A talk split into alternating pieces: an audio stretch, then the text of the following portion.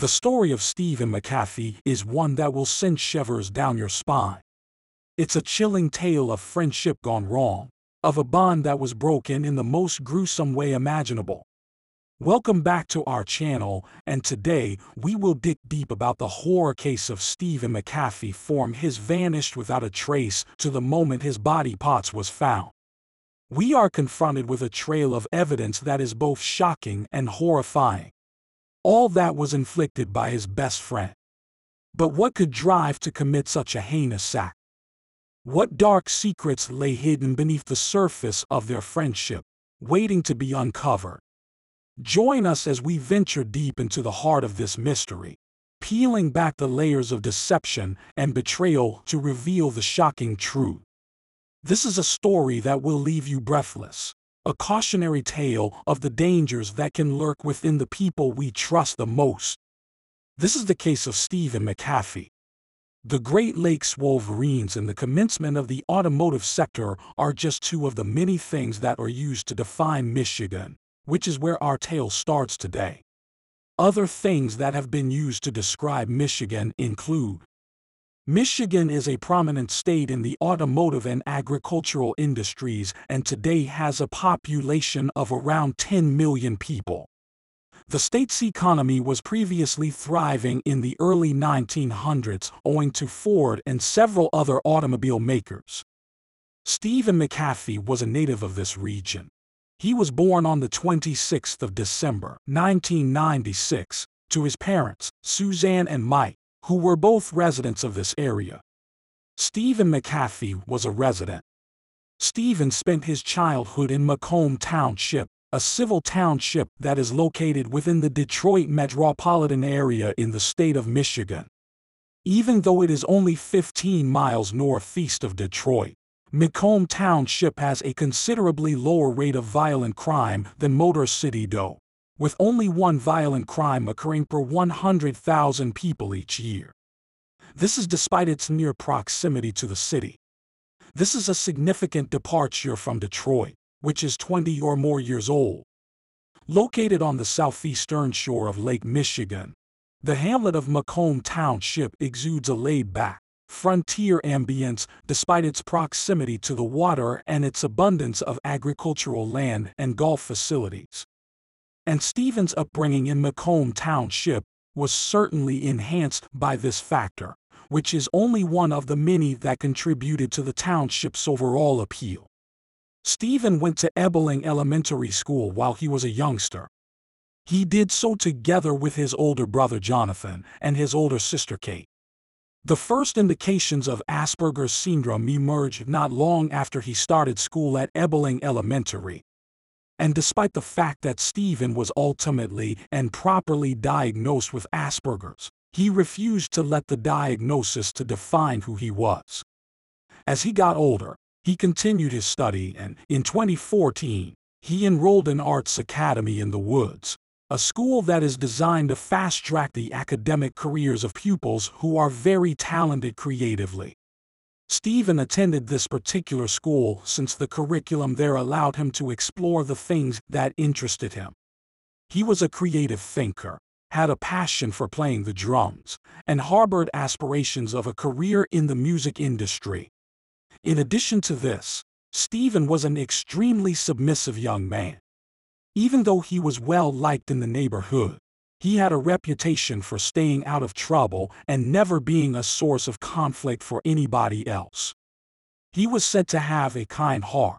He did not engage in aggressive behavior, and his sole motivation in life was to hang out with his buddies. The day was March 9, 2016, and the month was March. Stephen's life continued on as normal despite the fact that it was a Wednesday. There were no noteworthy activities on his agenda.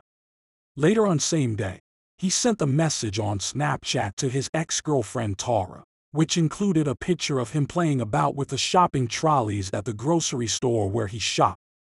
Soon after that, he went home for supper, and then he sat on the couch for the rest of the night while watching TV and browsing through his phone.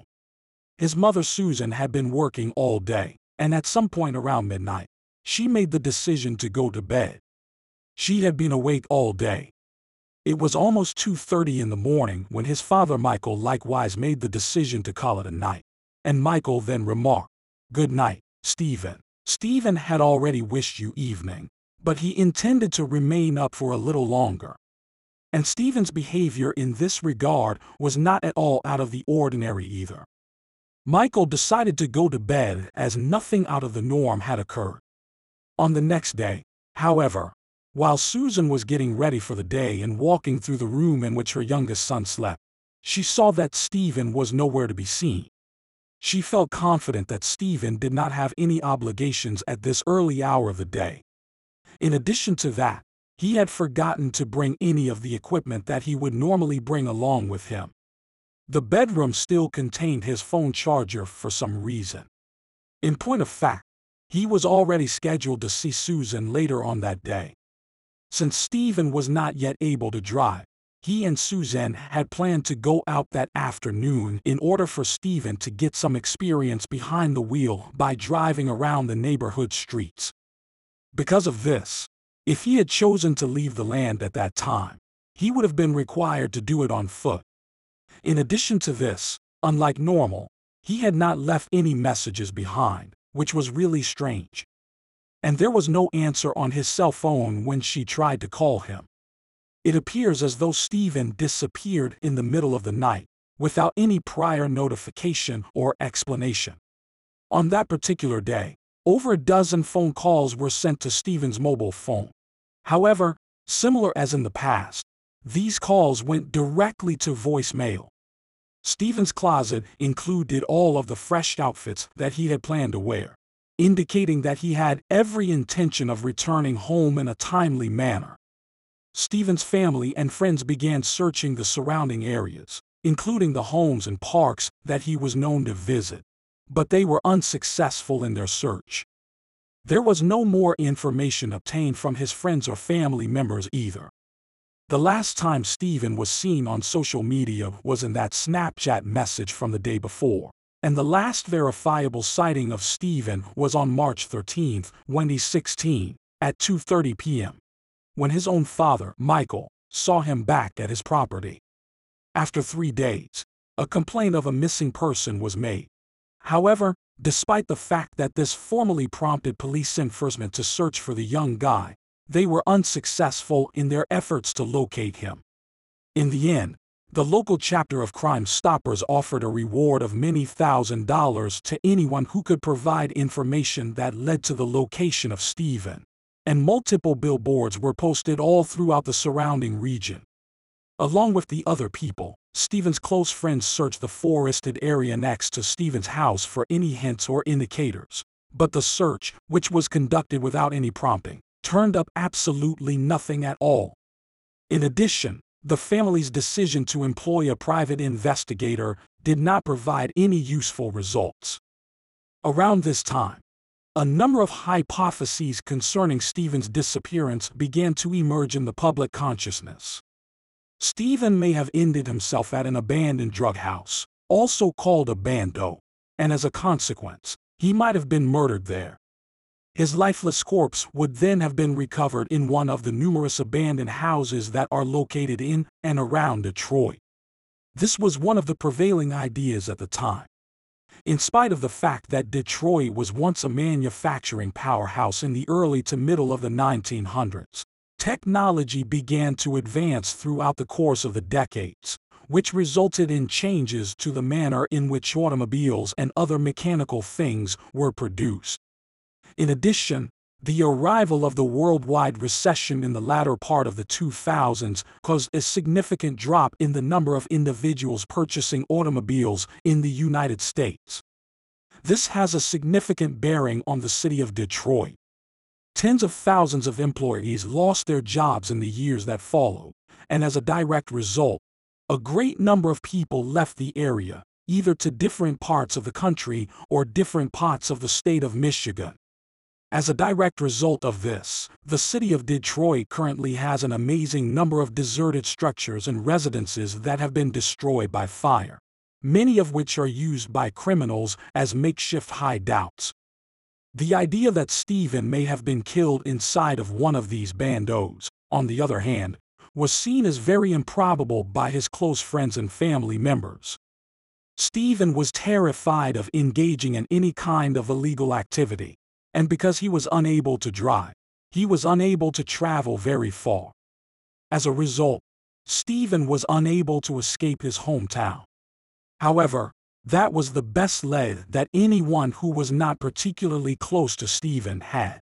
To put it more succinctly, his disappearance was first thought to be an instance of him being in the wrong place at the wrong time, and this notion was where the case would stand for a considerable amount of time. Because there was no further development in the case, in spite of the unending anguish that his family would have to endure over the course of the following year, the investigation was closed.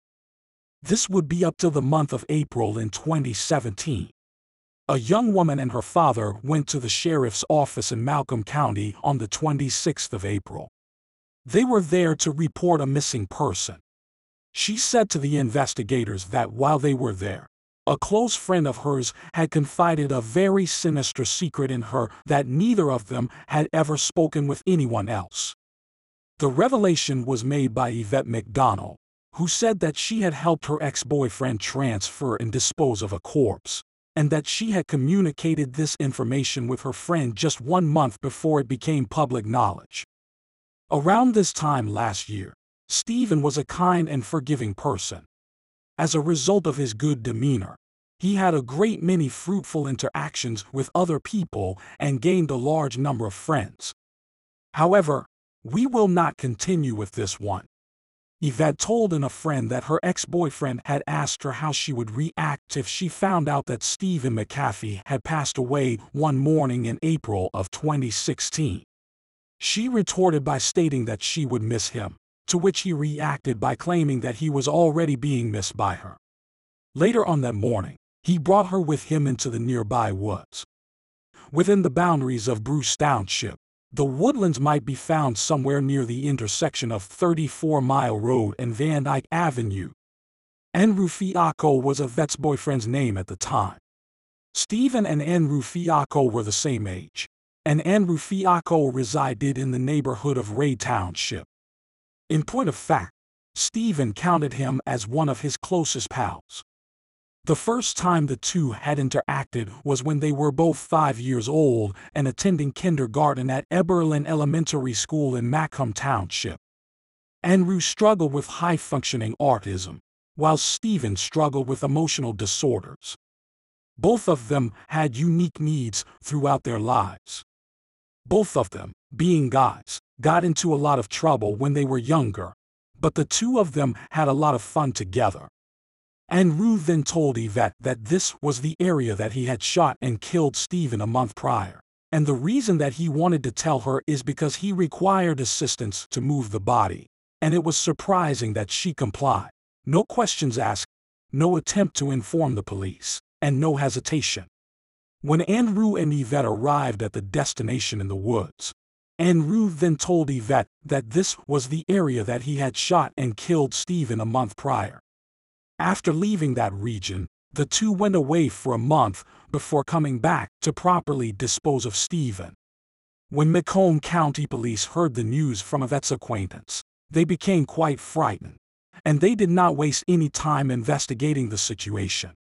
Yvette was taken into custody late that afternoon, and Andrew was taken into custody only a few hours after Yvette had been taken into custody.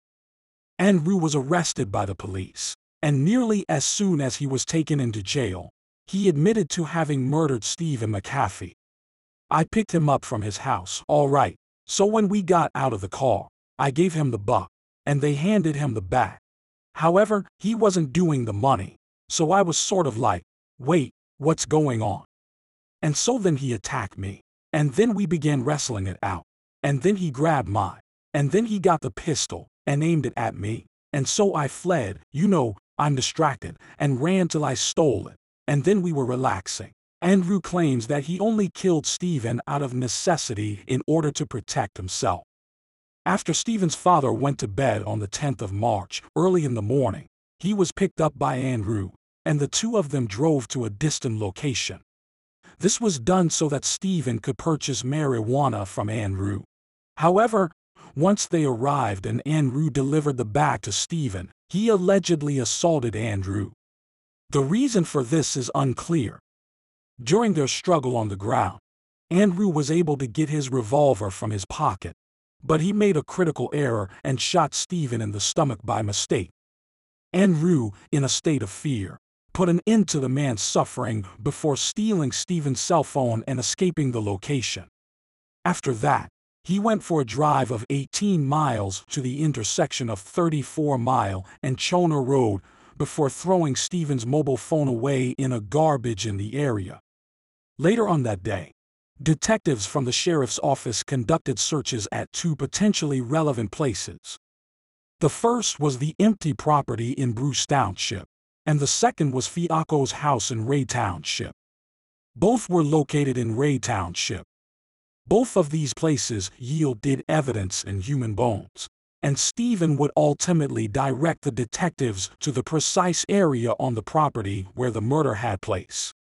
The lower jaw and clothes belonging to Stephen were located near the end. This includes the jacket he was wearing as well as a baseball cap. The lower jawbone that belonged to Stephen was the key piece of evidence that allowed for a conclusive identification. It was around this time that the detectives, with the help of the confessions made by Andrew and Yvette, as well as the evidence gathered from the various crime location, began to piece together the remaining details of the scenario. Andrew and Yvette showed up at Stephen's place carrying an axe that they had brought with them from Andrew's residence. After arriving at the location, they amputated Stephen's lower legs and removed his head. The unfortunate reality is that the remainder of Stephen's body, including his head, will never be discovered, as his legs were packed in a duffel bag and buried in a different location than his head. Both graves were two feet deep. In order to keep the bones from being a unnerved, Andrew and Yvette had poured some cement on top of them. After then, the duffel bag was destroyed by fire. The accusations that were filed against Andrew Fiacco increased when more information about the investigation became available. In point of fact, it was mentioned that Andrew had been questioned by authorities on the subject of his friend's disappearance, Weiss, in the year 2016. Both times, though, he denied any participation in the crime as well as any knowledge of it. When the investigators, and later on, we found out how dishonest Andrew truly was. It was a very unsettling revelation for all of us. On the day that Stephen was reported missing, he informed his family that he had no clue where Stephen had gone or why he hadn't returned home. He went as far as posting fake remarks on Stephen's Facebook wall, telling everyone how much he missed him. He expressed this sentiment in one of those posts by writing, I wish I knew where he was. If I had known, I would have notified the authorities earlier. It was difficult for him to communicate with anyone, including his own parents and even with me. He was not a talkative person at all and, in fact, spent a lot of time by himself. I would give him lectures as a father about how he has to check in with his parents before he goes someplace or does anything, or how if he went from one location to the next, he needed to let them know when he was going and when he got at his destination. I would do this before he went anywhere or did something. However, he did not engage in any of those activities at any point. I think about him all the time. Brother, I beg you to please return home. We all think about you and miss you very much. After all that took place, Andrew Fiacco, who was just 19 years old at the time, was ultimately charged with the crime. In addition to felony weapons charges, he was charged with first-degree murder, disinterring and mutilating the body of a deceased person, and lying to a law enforcement official. Yvette McDonald, who was 18 years old at the time, was charged with accessory after the fact to a felony, disinterment and mutilation of a dead corpse, as well as lying to a police officer. Yvette McDonald was also charged with lying to a police officer. While Andrew was not granted release, Yvette's bond was set at $20,000 so that she may finish her final year at Macomb Community College. Andrew was not granted bail. The two were finally brought to trial in 2019. However, over the course of the proceedings, numerous plot twists were shown to be inaccurate. The findings of the medical examiner were the initial piece of evidence that was brought to light. In spite of Andrew's assertions that he was acting in self-defense when he shot Stephen, the medical records indicate otherwise. First, it was reported that Stephen had been shot three times, twice in the head, once in the front and once in the rear, and once in the stomach. However, because of the angles from which Stephen had been shot, it was highly improbable that it had occurred during a rough battle on the ground. Hence, Andrew's statements were proven to be false. Additionally, the allegation was a significant departure from how other people viewed Stephen. It was completely inconsistent with the rest of his actions. In addition, the prosecution said that Andrew had removed Stephen's headphones, smartphone, and watch as trophies after Stephen's murder, which demonstrated premeditation and also established a motivation for the crime.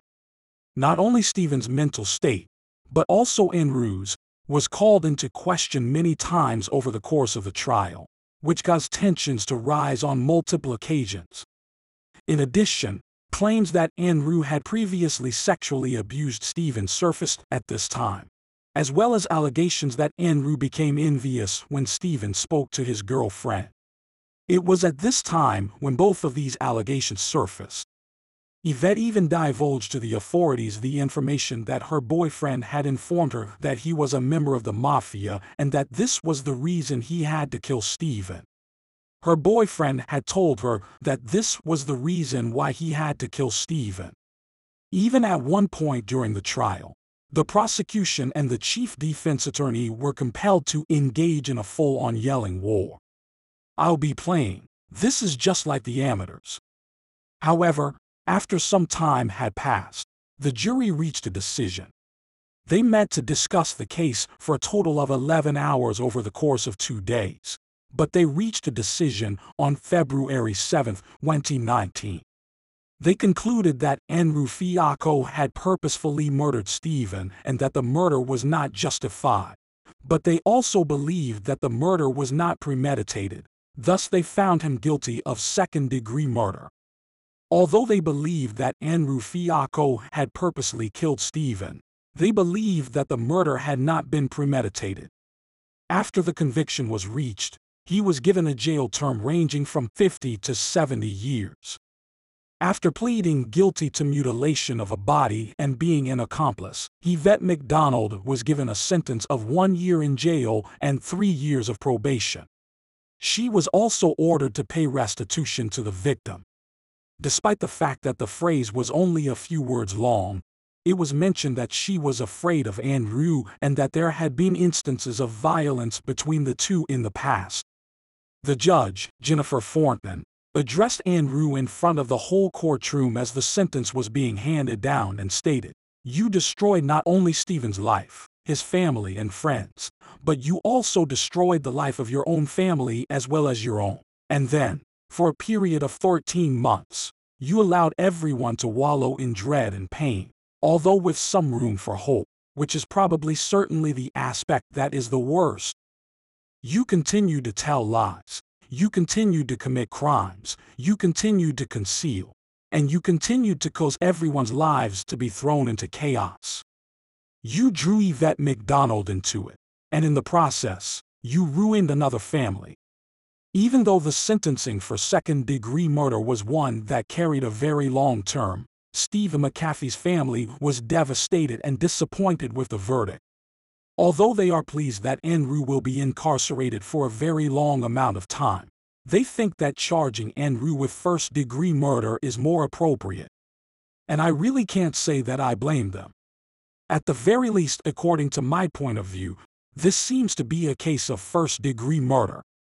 It appears as though there is little room for doubt that on the fatal morning of March 10, 2016, Andrew contacted Stephen to arrange up a meeting time, drove out fully armed, brought Stephen to an isolated place, and then killed him when the time was appropriate. And a possible reason was present. In fact, there were numerous of them. so why go to such great lengths? Andrew informed the judge before the sentence was handed down that he was missing Stephen, whom he described as someone he believed to be a friend and someone who he looked up to in many different ways. He revealed, Sometimes I wake up in a cold sweat. I am willing to accept whole responsibility. It was Stephen who. I think about him all the time. I truly apologize. And the rest of the town is beginning to feel Stephen's absence as well. Stephen was a young guy who never had anything negative to say about anybody else in the Macomb Township neighborhood. He was known as a shining example to his peers. He was submissive, kind, nurturing, and compassionate all at the same time. A gifted artist and musician who, more significantly, was a good friend was snatched away from him far too soon by someone in who he had placed his faith and security on several occasions. By the way, Stephen's mother, father, brother, and sister are all examples of what a wonderful family should look like. It was extremely evident from trial footage and the media how much support, love, and care they showed Stephen not only after he went away, but also, more crucially, before he passed away as well. Stephen's passing away was a tragic loss for all of them. I also noticed how much of a fun-loving and creative guy Stephen actually was, and I feel like he's made a tiny mark on my life just simply from the research that I did for this case. Thank you for your attention to our case today. What are your thoughts on the circumstances surrounding the death of Stephen McAfee? And do you believe that Andrew Fiacco should have been charged with first-degree murder? Please share your ideas in the comments section below. I would want to express my gratitude to everyone who has been following.